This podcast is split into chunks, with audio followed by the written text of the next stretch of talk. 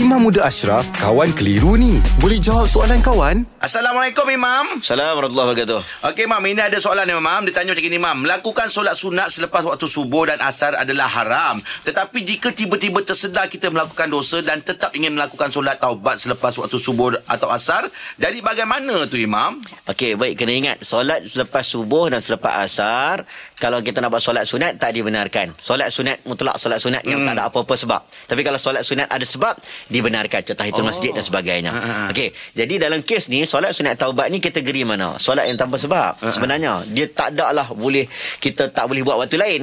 Kita boleh buat waktu-waktu yang lain. Mm-mm. Dan kita kena ingat, taubat ni sebenarnya bukanlah menjadi syarat kena solat sunat taubat. Mm-mm. Tak jadi syarat.